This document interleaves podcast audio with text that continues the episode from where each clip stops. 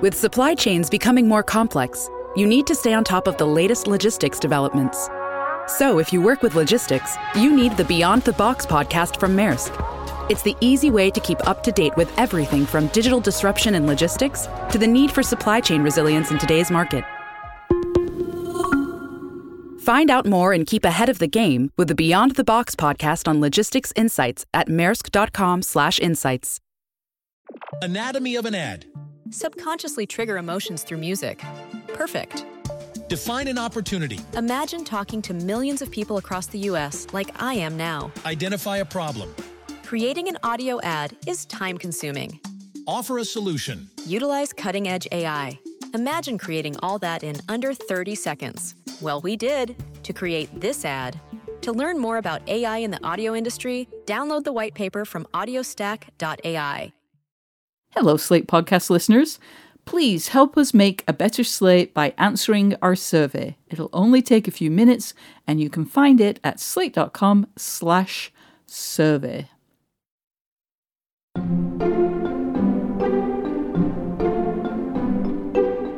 So many books have so much dialogue, and you're playing all the characters. I mean, it's it's actually quite a gift because I get to be everybody. I get to be the detective. I get to be the man. I get to be the woman. I get to be the child. I mean, when when does an actor get to do that? So that's um, awesome and also challenging. And I just have to trust myself. And if I it sounds off to me, I just go back and redo it.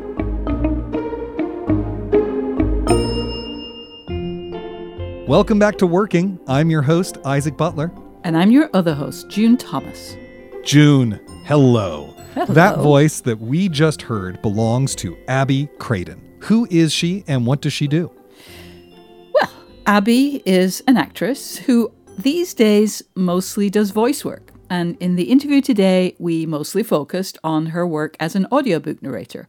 But she also does commercials, video games, and as we discussed in the Slate Plus segment, looping.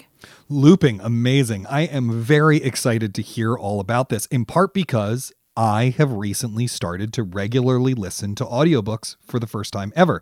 In fact, it's been so long since I did it before that I still, in my brain, call them books on tape. But when I am taking Chili, my dog, out on walks, I listen to about 30 minutes or so of a book, and it's been a deeply pleasurable experience. I take it that you are an audiobook aficionado.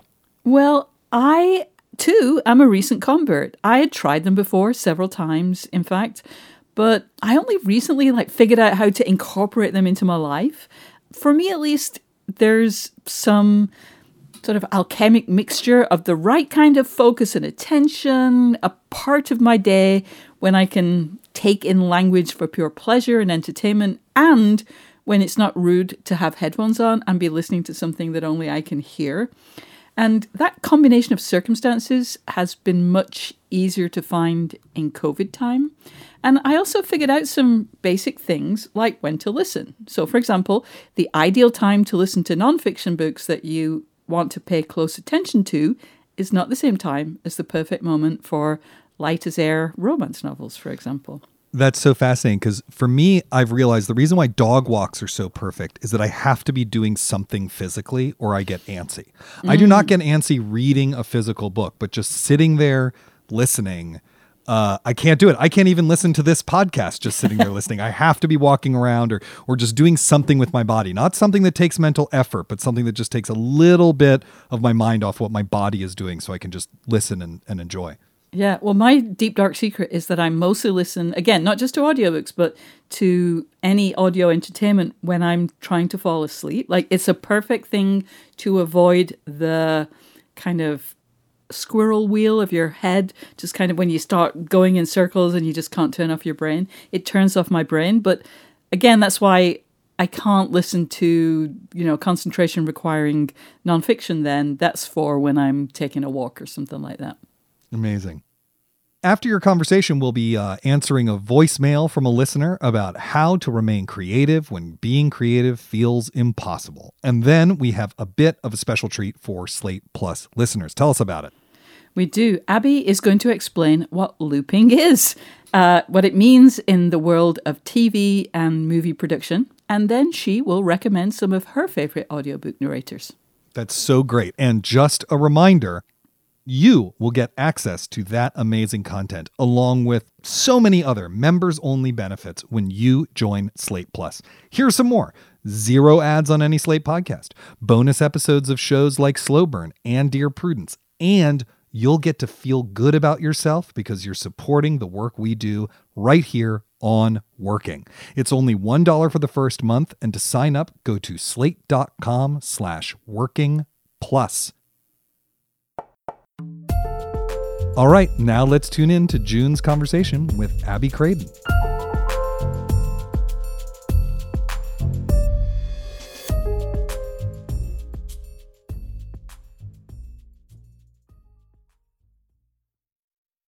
This episode of Working is brought to you by Progressive Insurance. Hey, listeners, whether you love listening to in depth interviews and discussions of craft and the creative process, or whatever the heck it is all the other podcasts you listen to do, you call the shots with what's in your podcast queue, right? And guess what? Now you can call the shots on your auto insurance too. Enter the Name Your Price tool from Progressive. The Name Your Price tool puts you in charge of your auto insurance by working just the way it sounds. You tell Progressive how much you want to pay for car insurance, then they'll show you a variety of coverages that fit within your budget, giving you options. Now that's something you'll want to press play on. It's easy to start a quote, and you'll be able to choose the best option for you fast. It's just one of the many ways you can save with Progressive Insurance.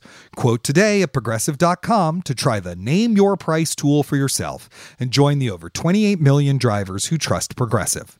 Progressive Casualty Insurance Company and affiliates, price and coverage match limited by state law. Abby Craden, how many books do you record, like, say, in a month? I would say on average, um, three to four books a month. Do you know how many you've recorded over the course of your career? I believe close to 400. Whoa. How long have you been doing it? Um, probably about 15 years. Has the pace picked up recently? It's kind of the same. I just think the, uh, for me, I think the audience has gotten broader with uh, COVID and people just needing other forms of entertainment. And the fact that we can do it from our home studios is a really amazing part of working that continues for voiceover actors. Yeah. Well, you're working from your home, as you just said. Is that something that you did before COVID, or was that a change that you made when the pandemic closed things down? It was something I did before. Mm. I think when the Audible boom happened and everything was being recorded, there was such a need for recording studios that they asked people who did also other voiceover to have a home studio. So I was already set up. So I have been doing this for a long time. So it was it was not a struggle for me. So, what's the first thing that you do when you've been assigned a new book that you have to narrate? I always have to read the book first to prep it. Uh, I take notes. Sometimes I can kind of shorthand, depending if I'm on a series and I know the characters. But I kind of get ideas of the feel, the rhythm of the book, and if there's dialects, you know, I sort of figure out what I'm going to do with that. Sometimes I contact the author to find out. Like I just did a whole fantasy series which had a made up language. And I had to have a long conversation how this was all pronounced. You know, because you could once you start going, you have a limited time. I do to get it done, um, and you just kind of go. There's not rehearsals. You kind of get get in your booth, you schedule your time, and you go, and you trust yourself. You don't do a bunch of takes. You just kind of have to intuitively know what you're doing and and accomplish it in the set, the time you've set aside. Are you working from like the book, or do you have some other kind of script? I have an iPad, so I have a PDF that's digital, so I can scroll with my finger, and I can also I put my um, book into iAnnotate, which is a, a way to kind of notate things, and you can look up things, you know, how they're spoken. So most audiobook narrators probably get a digital PDF of the book and then put it inside that, and then they can highlight words, and you have it much more accessible. So I look at that. I have a microphone that's I have my computer outside my booth. I have a screen that mirrors it so I can activate Pro Tools and record myself and punch and roll, which is how you kind of punch in. And I sit here at my mic and I just do everything for my. So you you mentioned highlighting certain words. Um, there's been a move toward like inhabiting characters, doing voices. Um, you know, there's a lot less of that she said stuff anymore, and you just kind of say, well, you know, that's Cam or that's Blair. You can tell which series I've been listening to. Um, but um, you go from one character to the other, but do you kind of have the different characters in different colors or anything like that to kind of just alert you who's talking? I don't actually. I I um what I mark often is she said with a tremor in her voice or she whispered. That's what I need to catch my eye. Oh. I kind of get in a rhythm and I know who's talking, but it's always those things that can trip me up because the smoother I can do, the less I interrupt myself, I, I feel like the better the performance is because I just kind of get in a flow with it. When the kiss ended, Stark opened her eyes, amazed to find she couldn't focus. Her head was spinning too much. That was awfully nice, she managed, her voice slightly unsteady. So let's talk about the accents, the different voices. accents, I think, is not quite right because it's not just accents, it's different tones of voice. Actually, I shouldn't describe it. How do you describe how you do different voices? Well, I feel that I am lucky that I have a wide range in my voice. I can go very deep and gravelly, and I can also go high and soft and kind of young. So I, which has offered me the opportunity to do lots of different genres. I've done kids books, I've done young adults, I've done all sorts of different things. So I sort of feel into. I always find the person who's me, which is kind of this tone. And I'm like, oh, thank God she's me. Okay, good. I don't have to worry about that. and then I find the, then I kind of go like, oh, she's deeper than me. Or, and then I kind of go down here. Or, oh, she's up here and she's breathy. So it is a, it's kind of like the palette of what I can do. I just sort of pick and choose because I think what's really important when you're listening is just to be able to know who's talking. Yeah. Um, and one of the hardest things is when you have a group of like five men and they're all 40 and they're all having a beer together. And how do you make those voices sound different? How do you distinguish them? Uh, what can you do with your voices to like indicate five different guys um, when they're all f- kind of similar? Yeah. Well, there's definitely pitch. So high or low uh, tone could be um, gravelly as opposed to uh, nasal. my, someone, someone's always nasal. Um, and there could be rhythm. So there's someone who speaks really fast, and then there's someone who speaks slower. Um, and sometimes, which is interesting, is I imagine them, and then my voice changes a little. Like I can imagine the character, and it adds a different flavor. It's all of those things. Yeah, and if I, and sometimes I will make notes on the side, especially if it's a long scene and they seemed it's important, so I know who's saying what when, and I put a little post-it by my iPad so I can remind myself if they're all talking to each other. But it is challenging for sure. Don't you ever lose track of how a character talks, especially if you know it's not a central character, but somebody who was in the beginning, then is disappears for 150 pages, comes back. How do you like do you kind of keep some kind of reference? How does that work for you yeah i mean i usually have notes that i have like i do digitally so i have character notes but i also have an ability with pro tools to flag characters and ah. find them in a previous track. So if i do lose that character and i want to go oh god what did i do with that? I can actually go back and listen to myself.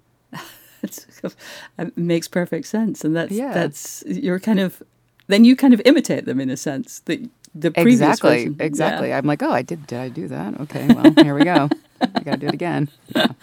amazing um, i'm kind of wondering like if there are voices that are harder on you that are just like take more out of your voice which i'm sure it's very important for you to protect mm-hmm. given the nature of your work um, have you and i have also of course you mentioned having read them first but i wonder are there ever times when you've kind of thought that a character was going to be relatively small and done a certain voice, which is a little hard, then realized they're actually going to have a lot of dialog mm-hmm. Like, has anything like that happened where you've kind of regretted assigning a particular timbre to a character who's who's then it's kind of cost your voice? I'm lucky that I have never um, had like vocal fry after working, but I definitely have picked voices too low. Like a man where it's like they talk about how gruff he is and his voice is like sandpaper, and you're like, oh, I can do that. And you're like, yeah, but do I want to do that? And does someone want to listen to that for six hours? You know? so I'm like, oh, shoot, I, I, shouldn't have done that. You know, or sometimes. Um, like a Scottish accent. I'm like, no, it's so hard to make it sound clear. Right. Um, you know and i you know i could do some dialects but i'm not a dialectician i do the best i can and i'm i'm sure some people are like oh that was you know if they if they that's their native dialect but i i try to honor that because i think it's important yeah so I was recently listening to an audiobook, which was very well done. You were not the narrator, were one of the main characters was Australian. um, and everybody else was American. The narrator was American, um, and that back and forth that you often, you know, you, that's what characters do. They go back and forth. Um, like, do different kind of back and forths cause more problems than others? Absolutely. And I think that um, what I feel, and I have to just trust within myself, is that I can feel like the truth. Like that feels like, oh, that feels like the truth to me. And when I'm off, I stop and I redo it. And if it's an accent, I'm like, oh, because I have a pretty good ear. And I'm like, that does not sound right to me. you know, so sometimes I will do. And especially in, there's so many books have so much dialogue and you're playing all the characters. I mean, it's, it's actually quite a gift because I get to be everybody. I get to be the detective. I get to be the man. I get to be the woman. I get to be the child. I mean, when when does an actor get to do that? So that's um, awesome and also challenging. And I just have to trust myself. And if I if it sounds off to me, I just go back and redo it.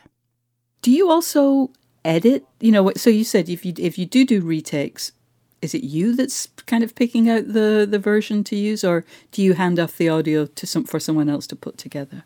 I don't do the post. That's hard. Good. Uh, There's only so much a person can do. exactly. I think you mentioned earlier talking to authors, and I wondered kind of in what circumstances you had, you know, you'd reached out. Is it to get more insight on characters, or or, or why would you? Why do you talk to them? Um, I would say mainly it's words. Uh, well, in a fantasy book, it's for sure a language I don't know how to say, and I and I always feel like, oh my god, if this person is listening to their book and I've mangled their language, that is awful. So I really honor the writer. I really want to do it right for them. So I would say it's accents. Does this person need an accent? You said they grew up in Italy, but they've been in America for 30 years. You know, what do you think about that? And word pronunciation of a place that I just can't find it. I have to do that research myself or I can get someone to help me. But if there's some place I just I can't find how to pronounce something, the author usually knows. Do you have to get buy off um, for any of the voices, or to do for the voices before you start recording? I mean, I imagine it would be impossible if you got feedback after you'd finished. If someone said, uh, "No, I need you to redo this voice," that's not working. Um, so you kind of have to commit at the beginning. Do you consult with anyone? How does that work? No, I consult with myself. Um, I have creative license, which is amazing. I really do. And I don't know if it's once you've done a certain amount of books, people trust you. Um, and when I worked with directors in the beginning more, it would be a discussion with the director for sure. And we would try out a voice, and he or she would be like, hmm, I don't know, that's and we would kind of select. But when I'm on my own, I'm on my own, and I just have to follow my intuition and trust myself. And um, they basically just come back with any mistakes that you've made and you have to fix. Um, or if you used a wrong character voice, if you made a mistake, you have to fix that. But in terms of selecting what kind of voice, that's your choice. Yeah. And do you work for Audible, or are you a freelancer? I freelance. I work for um, whoever I'm sort of a whoever hires me. I have about eight different companies I work for, and I've also produced a couple on my own when authors contact me directly. And I have a post production guy I know now that I can send my stuff to. But I, yeah, I work for whoever contacts me, and I have time in my schedule, and I'm interested. Yeah. I first heard you doing lesbian romances. I know you don't only do those, but you do a lot. Like, have do people come to say, you know, I heard you on that series, and I want you to do my books too, um, and with other types of books that you do. I think um, I got in a pocket with the lesbian romances, which is amazing. And so I am requested um, more in that genre. I think people get to know me and they're like, oh, her voice would be really cool. Like, I just did a really interesting um, sci fi book that's coming out called Dead Space by Kali Wallace that's coming out next month, which is really interesting. And you know, someone pitched me for it, and I think the author sometimes chooses, sometimes the producer just chooses. You mentioned, uh, you know, that you've done a bunch of, of lesbian romances, and I wonder, is that kind of more challenging because, pretty, you know, speaking generally, there are really only women characters. There are very few children. There are very few men. You know, not none, but very few. Um, does that kind of narrow the range that you have to kind of work for, as far as where you like pitch the voices? I actually love it because, um, like when I did Alone by E.J. Noyes, which was one of my favorite books to do. I just love doing that book, and partly because it's so well written, and I I just loved her the subject matter. But I also having just two women, it was such a relief. The less characters, the better. I mean, I can then kind of do the pitch my voice down for one of them. That kind of works for the main characters, and um, not the stereotype. But and then and then I have a softer version. I sort of have the the gruffer and the softer, and that usually works for the main characters. And then if they have friends or whatever, that's I kind of go from there. But that's sort of my go-to. One's me, one's me a little lower, maybe one's me a little higher. I have noticed that you tend to kind of do the, and, and we're obviously speaking in a very well, I don't quite know the term. We'll just say we're speaking in stereotypical terms, but Mm-hmm. the, the the femme character tends to have a higher voice than the the butch character, if there is such a thing, which there usually is in the type of books that I've heard, at least. Um, th- you know, the butch character has a deeper voice, which, like in real life, isn't necessarily so. But I'm guessing that's a decision you've made, um, you know, for sake of distinction. Yeah, I wouldn't say I go with like butch femme. I think I go with like description. So, mm. and if that turns out to be butch femme, that's just the way it goes. Like for like the one you were talking about, Cameron. She's tough. She's a military person. She's got that. She takes care of people. She had that sound to me. Whereas the other woman was more sophisticated. She was kind of a a politician. That's right. The currency of power today isn't arms, it's terror. And that is much subtler and much more difficult to defend against. If something were to happen to you, nothing will, Blair stated emphatically, hearing the worry in Cam's voice. I just try to figure out what the author is saying, and then I can sort of uh put the right feel to it. So that's how I approach it. We'll be back with more of June's conversation with Abby Craden after this.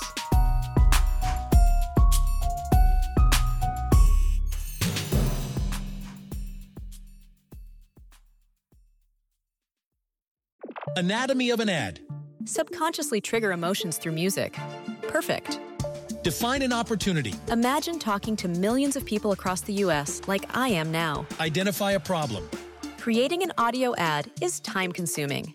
Offer a solution. Utilize cutting edge AI.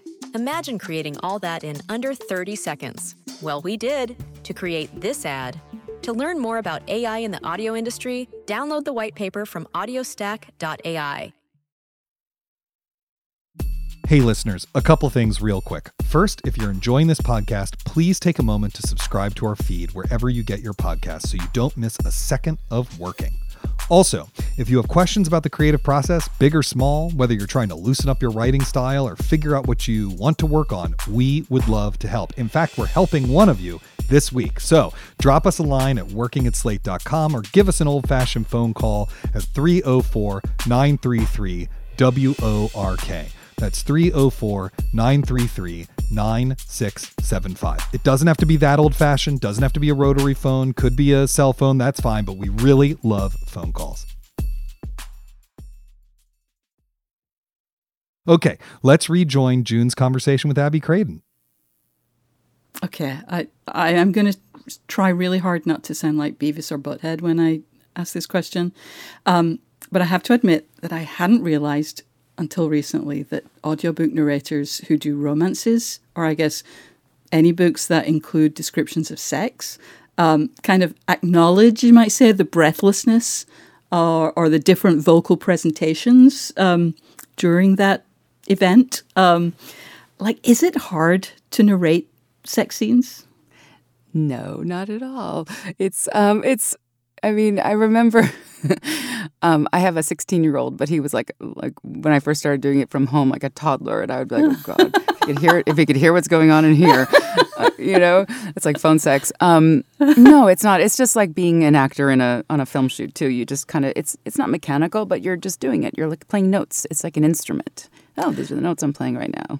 And it's yeah, so you're in it and you're, you know, you're in it and you're kind of observing all the time. And when you do straight romances or books where I guess straight people have sex, um, do they do you, do you present it differently?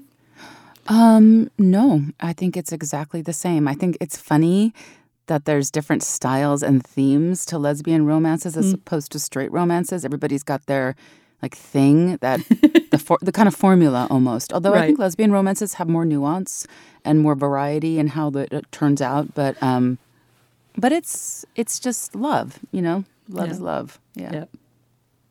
I'm a relatively recent adopter of audiobooks. Um, and I know that there's a lot of variation in the animation level of narration.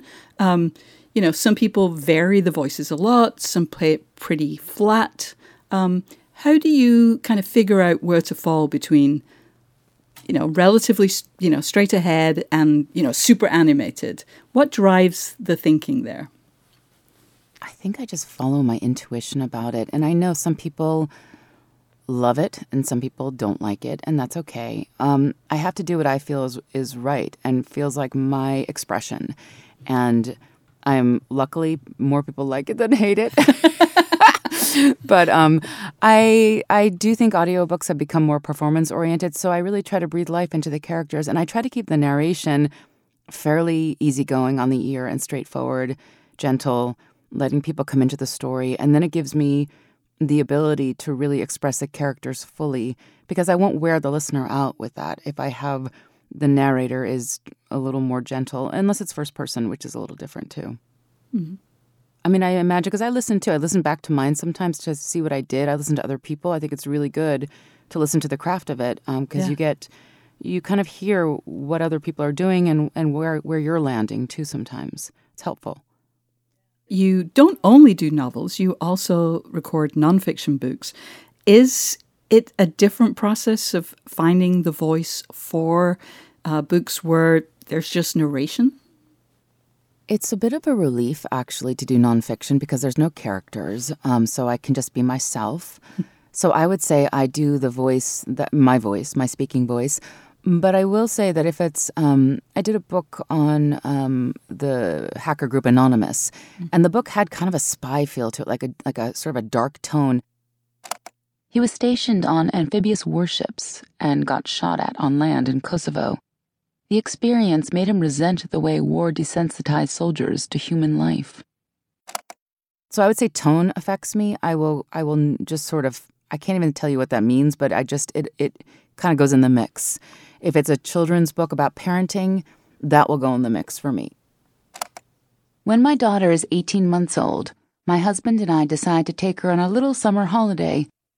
We pick a coastal town that's a few hours by train from Paris, where we've been living.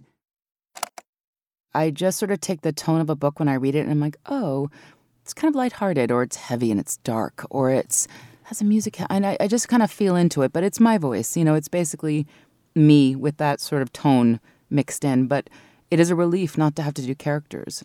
Sometimes, yeah.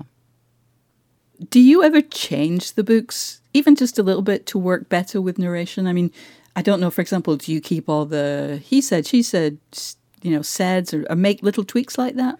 I can't do any of that. I have to, mm. they literally pick through every single word has to be spoken that the author wrote.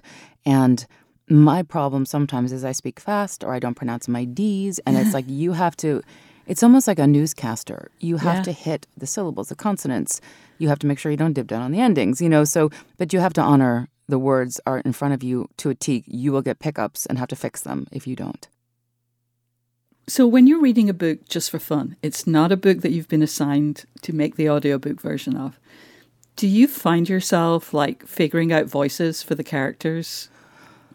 I don't. I, I actually read books, um, real books. I don't read on my iPad. I read books where I can hold the paper because it's a different. I used to. I love to read, and I actually don't read as much as I used to because I read so much to prep. But I read real books when I read for pleasure, and I don't. I completely turn that brain part of my brain off. What's the hardest part of your job? The hardest part of my job is the solitude. Um, I am a very uh, I'm a people person. I think most actors love to to talk to people and being commu- or communicators, and it's been a struggle for me to work alone so much in a small space. Besides the sitting is hard for me. I like to move my body. I like that feels really good to me. And I like to express because I'm a, the- a theater actor. I like to express character in my body. So it's very hard to sit and contain all these emotions and just channel them through your voice because you cannot move or you make sounds that get on the recording. So, um, That is challenging. And before COVID, I was really like, how do I, I've got to figure out how to have more interaction. I'm too much alone. And then COVID hit, and I'm like, ah, I got this. Everyone's complaining about being isolated. I'm like, I know how to do this. I've been doing this for years. so it wasn't hard. But I would say the solitude is the hardest for me. How did you come to realize that you have a knack for voice work? Um, well, I believe I was in an acting class years ago, and someone's like, "You should do voiceover." I was like, "Oh, really? Okay, well." well, then it took like 15 years, you know, because it's such a hard business to break into to get a good agent. And I was, I, I just stuck with it. I have a, a strong will, and I really wanted to work. And I was like, I can't. Film and TV was so elusive for a woman, mm-hmm. um, especially when I came to LA. And I started doing classical theater, and that was great. And then I sort of settled in LA, had a family, and um, I just kept knocking on the door of voiceover. And luckily, audiobooks, um, I was working in the theater, and a friend, uh, Robert Sundin, who's an amazing narrator, he was like, I'll coach you, I'll help you, and mm. then I'll walk in your demo. And I was like, okay. So he helped me. And then I just kind of, for the first couple years, I worked with directors and I learned a lot. And then when they asked me to have my own booth and do it by myself, by that time I had enough books under my belt that I knew what I was doing. And then it just kind of grew. And then I think you build a, a bit of a following. Yeah. I do think it's I, I think it's very interesting. I think voice and sound is super interesting because it so isolates.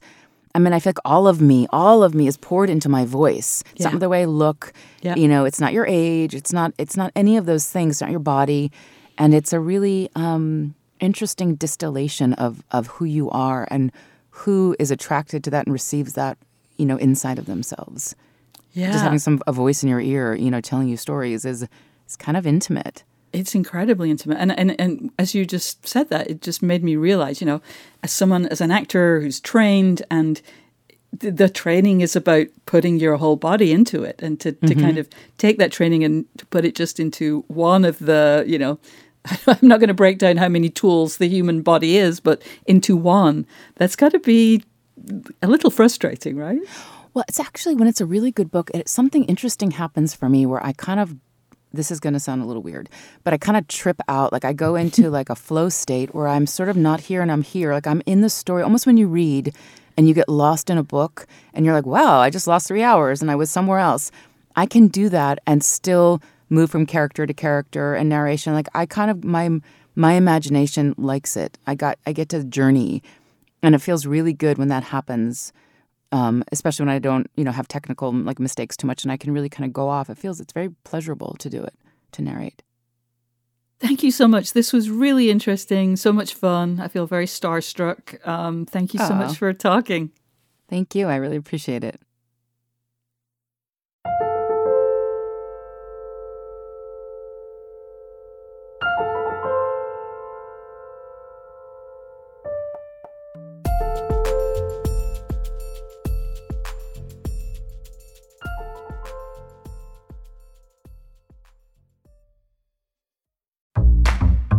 Raise your hand if you are burnt out. If email is something that gives you like a shiver in your spine, you are not alone.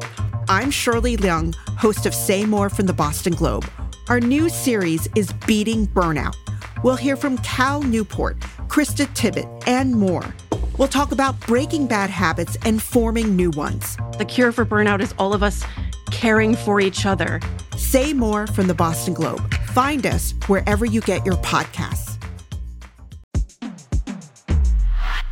Hey, Slate listeners, I'm Christina Cauterucci, the host of Slow Burn Gays Against Briggs.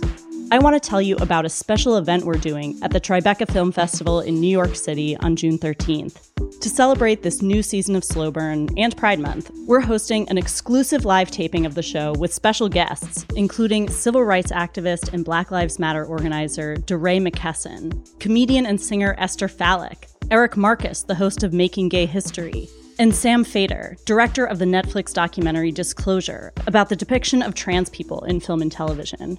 We'll dive deeper into this season and talk about the lasting impact of the Briggs Initiative and the continued fight over LGBTQ rights in schools. It'll be the perfect way to celebrate Pride Month this June with LGBTQ stories and voices across generations. Again, that's June 13th at the Tribeca Film Festival in New York. You can get tickets now at tribecafilm.com slash slowburn. Hope to see you there. Wow. June, you know what what struck me right off the bat there is how self-reliant Abby has to be. I have actually narrated part of an audiobook once, a short story in a friend's uh, short story collection. And, uh, you know, you go to a room, there were lots of people there. I got, you know, asked if I wanted tea or whatever. but for Abby Craden, she's her own recording engineer, her own dialect coach, her own director. She relies on her own gut feeling to figure out if she needs to take something again or not. That just, whew, that seems like a lot. It is. I mean, I was really struck by that too. It, it really boggled my mind. But as she said, that level of autonomy only came after years of doing this work, of being mentored by experienced narrators, of working with directors, and recording a lot of books, basically, of having reps under her belt. And that feels really important. A lot of creative work, or a lot of work, period, but maybe especially creative work, is vastly improved by serving an informal apprenticeship, like doing the work, getting feedback, getting more responsibility, making a few tweaks to your approach or technique, getting more feedback, and so on. And I think the problems come when there's insufficient feedback, especially in those early stages. Um, sure, some people are so talented that they don't need that loop, and some people think that they don't need it, but most of us do. Otherwise, it's really easy to get into bad habits that can then be really hard to shed.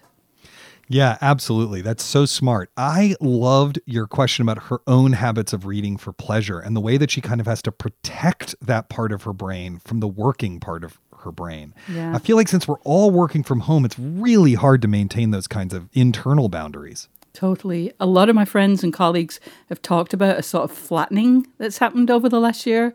Like, when is the workday over? I don't know. And I think this is particularly true for those of us who are lucky enough to make our living by doing something that's also very close to, or maybe even directly connected to the things that we really, really love. Like, to take one close to home example, journalists who, believe me, love reading newspapers and magazines are always working when they're reading newspapers and magazines. They're like breaking down pieces to figure out why they work. They're admiring turns of phrase. They're getting new story ideas. They're adding authors to their mental Rolodexes. There's a lot going on. So when they're inhaling the latest New Yorker, is that work or pleasure? Well, it's both.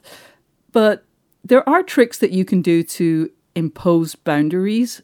One that I'm very fond of is changing locations from a space that you consider your office to a space that's more leisure oriented, like where you watch TV or whatever. But it has definitely been harder to find those very neat dividing lines when we're not commuting or going somewhere to work. Uh, as I am recording this in my bedroom, literally next to my bed, uh, I can sympathize with what you are talking about. Yes. Um, you are clearly a fan of Abby's work and know Mm. it well. What surprised you about her and her process over the course of this interview? I am really impressed that the books are just done straight through. Like in a novel, there can be a lot of back and forth conversations and really quick back and forth. And she acted like it was no big deal to keep those voices apart and just kind of inhabit the dialogue. And I think it seems that way to her because she's done it for a while and she's very talented. But I think most of us would be doing the wrong voice on the second turnaround. Um, but Isaac, you mentioned earlier that you have done some professional audiobook narrating yourself. Uh, did you do different voices? What was the hardest part of it for you?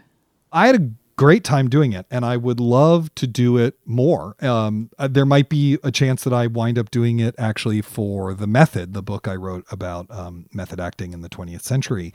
Um, I enjoy reading things out loud. I, I do it in a number of different scenarios, including to my daughter at night. Um, I, uh, the specific story that I was doing was a story that I had actually performed. And the reason why they asked me to do it is that all of the characters were kind of loosely based on various like Hanna-Barbera cartoons and stuff like that. So they all had really crazy voices that I had had to invent when I performed it. And um, I think the recording team was struggling figuring out how to make heads or tail of what the story would sound like out loud. And the author was like, oh, actually, this friend of mine has already solved that problem because he had to perform it. So why don't you just talk to him? So, you know, I had to do a, um, a stuck up, you know, stuffy theater critic who sort of, you know, talked like this, like he had a fake English accent because he wanted to be elegant and was sort of, you know, based on George Sanders and all about Eve, maybe a little bit. And then uh, uh, another time I had to be the sort of snidely whiplash villain and be like, ah, I will get you. You know, like I had to do all of that stuff. Um, but I, they were so extreme that I had it clear in my head. I would imagine it's very challenging to have to do long stretches of dialogue between two normal human sounding characters. yes, yes, yes, Uh, You know, that does sound to me like the biggest challenge in general. The biggest challenge in my book will be that there's a lot of words that are in Russian that I even I don't know how to pronounce. But the Oh biggest challenge in general, I think, is like, I must ask you to put down that knife. Oh, you Yeah. need me to, you know, doing that Yeah. stuff. I, I I imagine is tough. Right, right. It has to sound natural in a way that, I mean, that's the great challenge of acting, I guess. But yeah, it's, I don't know. I, it seems like it's a super hard job to me. Yeah, especially because you know prose dialogue is not the same as television dialogue or theatrical right, dialogue right. or cinematic dialogue. It actually works differently. It does different things. Often, if you read it out loud, it sounds highly artificial in a way Yeah. that it does not actually feel artificial when your eye greets it on the page. Because Yeah. there's lots of conventions we expect around dialogue. To give an example that anyone who's been through graduate school for writing knows, um, in general, in in literary fiction and nonfiction, all dialogue gets the tag said, no matter what. Yeah. Um, because it's just a neutral thing that says a person is saying this, we're going on. Sometimes in nonfiction, you get explained, recalled, remembered, you know, because you're trying to situate when they said the quote in time. But if it's in dialogue, you either use said or nothing. Um, but doing that over and over again out loud can be pretty boring. And you know, when you're writing a novel, yes, it's it's in your head, you're hearing it in your head, but you're not reading it aloud the way you would something that was intended to live as something that people read out loud. So yeah, it's if it does work, um, it's a testament to a good reader and also maybe to uh, write a writer who just somehow did that without really necessarily thinking about it. So very high Yeah. level of difficulty. Absolutely. June, we have a great question from a listener this week, and I'd love to know your thoughts. Take it away, Cameron. Hi, I have a question about writing when you're stressed about non-writing matters. We often hear the advice to write whether you're inspired or not, and that's good advice, but I'm wondering about when writing seems impossible due to outside sources of stress such as work or childcare or other other matters like that. Um, so any advice that you have would be great and greatly appreciated. Thank you very much. Goodbye. Isaac, I'm going to throw this baby right back to you because I know this is something that you have thought a lot about. Uh, well, thank you. I, I have indeed because I've had to wrestle with it a lot over the last year and have often failed at it. Um, I've said a bunch of times here, and I know Rumaan and June have said this in, in in different ways, that creating the circumstances that allow you to be creative is actually often most of the creative job. Uh, that's where a lot of creativity goes into. And that's especially true right now. So, you know, when my kid's school went fully remote, and you know she's three doors down from me and she's you know yelling at the screen because she can't figure out how to get an app to work or whatever. It's very hard even when i'm not directly watching her to be creative in those moments. So here are some thoughts i have that have come out in conversations i've had with other people who are struggling with these same things. The first thing is you have to keep expectations for what you're going to be able to accomplish reasonable. I am someone prone to unreasonable expectations of what i can do creatively in a given amount of time and under what circumstances. And so I, I've had to learn this the hard way that sometimes you need to be like, I'm only going to get so much done. I'm going to set low expectations and then overachieve it. Um, because otherwise it can be very easy to get discouraged. Yeah. The other thing is that um, I have found it's very helpful to actually schedule specific time for whatever the creative endeavor is and to block it off in your calendar. And if you have a kid and a partner and all this other, like that might be difficult to do, but it involves having to ask the people in your life for the support you need. And usually, uh, you know, I have a friend who has a an infant and a husband with a busy job, and she's got a busy job. And you know, she and I were talking about this. And I was like, well, well, what do you think you could ask for reasonably? And she said, I think I could ask for three hours every Saturday. I was like, great that's three hours you didn't have before. Mm-hmm. And um, she just set that aside and went right to it. And because that time was set aside specifically for creativity, uh, she found it really helpful. Mm. The last thing that I would say, I don't personally do this, but I know a lot of artists who find this helpful, is when you have that blocked off time, have some kind of ritual thing you do that gets you into the moment. Maybe it's you look up a poem and you hand transcribe that poem and then you put it away and you sit down to work. Or you light a candle or, you know, whatever it is, just have something you do the moment before the muse arrives. And you will, I think, train the muse to actually arrive. That is some high quality advice right there. I want to add one note. Um, one thing that you don't mention, caller, is why you're looking to find time to write. Like, is it for personal satisfaction? Is it kind of therapy? Or is it something that you do or would like to do for money? I mean, probably it's a bit of both, but and I, I'm kind of nervous saying this and get ready to shoot me down, Isaac. But I think if you're struggling to find time and mental space to write in order to make money, like, just don't bother. It's really, really hard to break into journalism or screenwriting or to support yourself from book writing. And obviously, people do it and more can do it. And a big part of this show's purpose is to help people figure that out. But if you are experiencing a period of intense stress over really challenging life situations, and I know that more people than ever are doing so right now, Writing to sell probably isn't going to work out unless you're already well established in a writing career. Now, finding 15 minutes to journal or 45 minutes to work on an essay or a story for the fun of it, for satisfaction or to distract you from all your problems, fantastic. But maybe leave it at that, at least until some of the stress dials back. June, I have no interest in shooting you down. I think it is absolutely uh, worth figuring out why you're doing what you're doing and, and whether it's worth doing right then. Yeah. Um, and I also think that scheduling the time might be scheduling something for weeks from now, or you know, whatever. There yeah. might be some yeah. moment of hope you're looking for.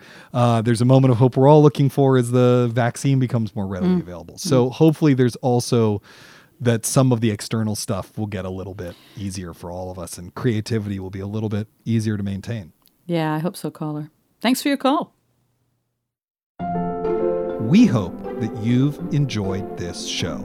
If you have, remember to subscribe wherever you get your podcasts. Then you'll never miss an episode. And yes, it is time once again for the Slate Plus pitch. Slate Plus members get benefits like zero ads on any Slate podcast, bonus episodes of shows like Slow Burn and Dear Prudence, but more importantly, you'll be supporting the work we do right here on Working. It's only $1 for the first month. To learn more, go to slate.com slash working plus. Thanks to Abby Craden and to our amazing producer, Cameron Drews. We'll be back next week with Rumaan's conversation with food writer Julia Turshen. Until then, get back to work.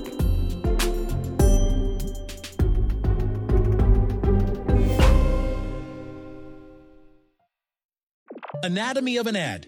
Subconsciously trigger emotions through music perfect. Define an opportunity. Imagine talking to millions of people across the U.S. like I am now. Identify a problem. Creating an audio ad is time consuming. Offer a solution. Utilize cutting edge AI. Imagine creating all that in under 30 seconds. Well, we did to create this ad. To learn more about AI in the audio industry, download the white paper from audiostack.ai.